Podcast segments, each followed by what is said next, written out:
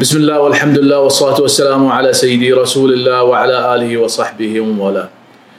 قد تجد نفسك في يوم من الأيام في ظروف صعبة وتحاول أنك تخرج منها لكن ما تقدر. هذه الظروف ربما تكون صعوبات مادية، ربما تكون لا قدر الله حالة وفاة لشخص عزيز عليك، ربما تكون هدف تحاول توصل له مرة بعد مرة بعد مرة لكن في كل مرة تفشل فتحس باليأس والإحباط وفجأة لما تكلم واحد في شيء في في المواضيع هذه يبدأ يقول لك بكل بساطة خلي عندك أمل. ما هو الأمل؟ وأين نجد هذا الأمل؟ موضوع حلقتنا اليوم.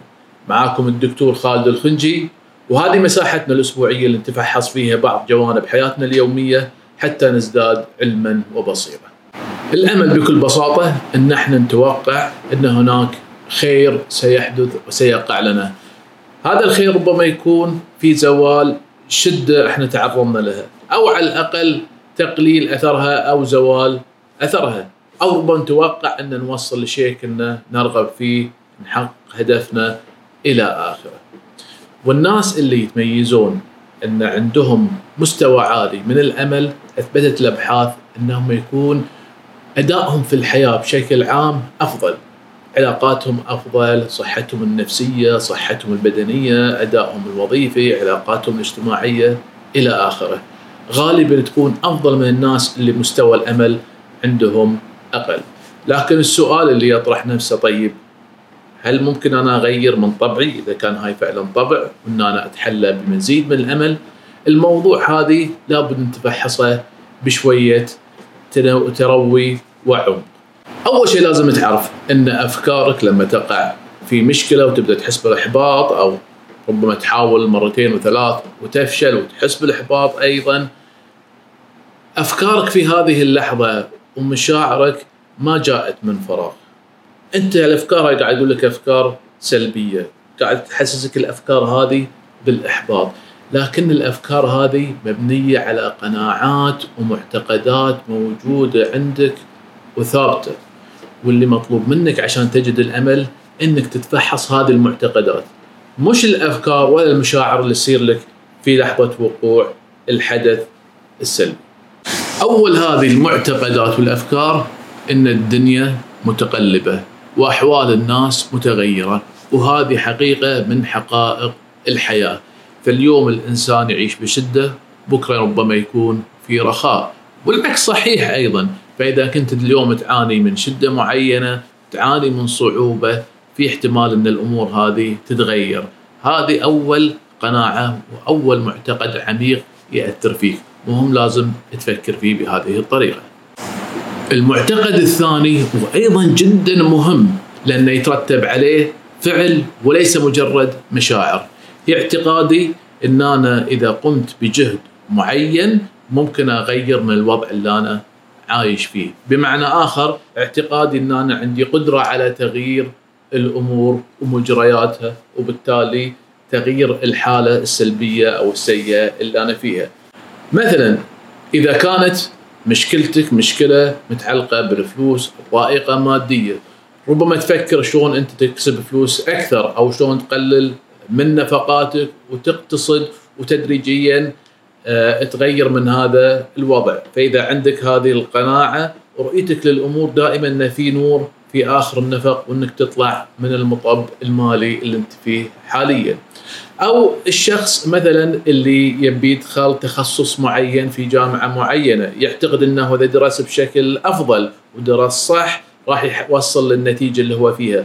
ربما أول مرة ما يقدر ربما ثاني مرة لكنه قاعد يتحسن وكل ما قاعد يبذل جهد أكثر بشكل صحيح قاعد يقرب من الهدف أكثر. القناعة مجرد وجود القناعة هي اللي تدفعه للعمل. فالقناعة تولد الشعور بالأمل وبالتالي تولد الفعل الإيجابي. كذلك الشخص اللي بيبرع في مهارة معينة في رياضة معينة يعتقد إنه إذا تدرب وتمرن ربما حصل المدرب الصح ربما قضى وقت أكثر ركز على بعض المهارات فهم نفسه شلون. شلون يلعب أو شلون يمارس. المهارة هذه وقدر يطورها أكثر وأكثر يقدر ان نوصل لمستوى أعلى هذه القناعة قدرتي إن أنا أقدر أغير في مجريات الأمور هذه لوحدها تولد قدر كبير من الأمل عند الإنسان وتخلي رؤيته للمستقبل إيجابية. النقطة اللي بعدها إن إحنا أحيانا محتاجين ننظر حق الشيء اللي نظن إنه هو مصلحة أو مضرة أو الخير والشر ونحاول ونحاول إن إحنا نتفكر فيهم ونعرف. هل في هل فعلا هذا الشيء شيء يعني سيء بالنسبة لي فعلا؟ ولا في فعلا خير وأنا مو منتبه له؟ أو العكس صحيح ربما الخير اللي أنا أسعى له يكون فيه مضرة وشر وأنا مو منتبه للشيء. والله عز وجل يقول وعسى أن تكرهوا شيئا وهو خير لكم. وعسى أن تحبوا شيئا وهو شر لكم. والله يعلم وأنتم لا تعلمون. المعتقد اللي بعده اللي حاب أتكلم عنه هو نصيحة ممكن نقول كلاسيكية كل الناس يقولون لها لكن القليل يطبقها اللي يقول لك انظر إلى النصف الملآن من الكوب. هذه صح كل الناس يقولونها لكن فيه جانب كبير من الصحة. أحيانا كثيرة الشر أو الضرر اللي إحنا نقع فيه في جوانب إيجابية. مو ما يكون 100% شر أو مضرة بالكامل. فإحنا محتاجين نتعرف على جوانب الخير جوانب المنفعة في الشيء اللي صار ونحاول إن إحنا نستفيد منها.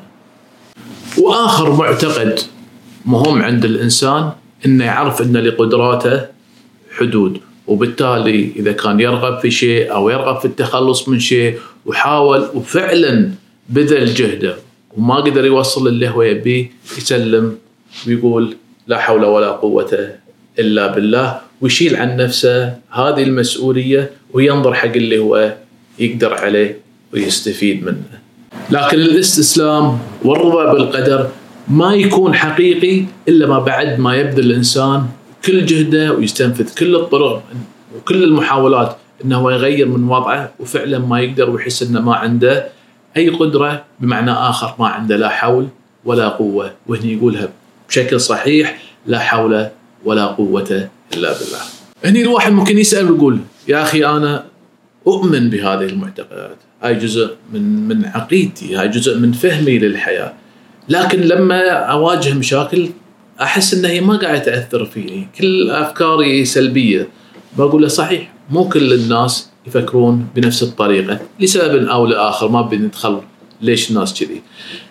لكن اللي مطلوب منك إذا أنت تبي تغير طريقة تفكيرك إن أنت تتروى وقت ما تقع في هذه المشاكل أو في هذه الظروف لا تستسلم للأفكار السلبية اللي بتجيك بشكل تلقائي اللي أنت متعود عليها. لا خلي عندك روية وابدأ حكم عقلك. لا تغلبك مشاعرك ولا تغلبك أفكارك التلقائية. ارجع لمعتقداتك اللي تكلمنا عنها قبل شوي. وقارن فيها ظروفك الشخصية اللي أنت تمر فيها أو الظروف اللي أنت تعاني منها الآن. هذا الموضوع لن يحدث بين يوم وليلة، أفكارك وطريقة تفكيرك ما راح تتغير بين يوم وليلة، لكن مرة بعد مرة مثل أي مهارة في الحياة محتاجة ممارسة، والتفكير بهذه الطريقة يحتاج ممارسة، لكن إذا عندك أنت المعتقدات اللي تقدر تستند عليها الأفكار إن شاء الله بتتغير إذا أنت واعي ومنتبه لنفسك ولأفكارك وبالتالي بعد ما تتغير الأفكار وتكون مرتبطة أكثر بالقناعات اللي تكلمنا عنها مشاعرك راح تتغير وإن شاء الله سلوكياتك أيضا وجهدك راح يتغير. في الختام أحب أقول إن كثير ما تكلمت عنه هو موجود أصلا في معتقداتنا الإسلامية. إحنا نعتقد إن عندنا القدرة على التأثير في مجريات الأمور لأن الله عز وجل خلقنا وأعطانا الإرادة وسيحاسبنا عليها. فلذلك إحنا عندنا القدرة إن نغير القدرة إن إحنا نبدل. والله عز وجل يخبرنا دائما إن إحنا ما ندري وين الخير وين الشر ولا ندري إيش بيصير في المستقبل. فاحتمال يصير في خير واحتمال يصير في شر.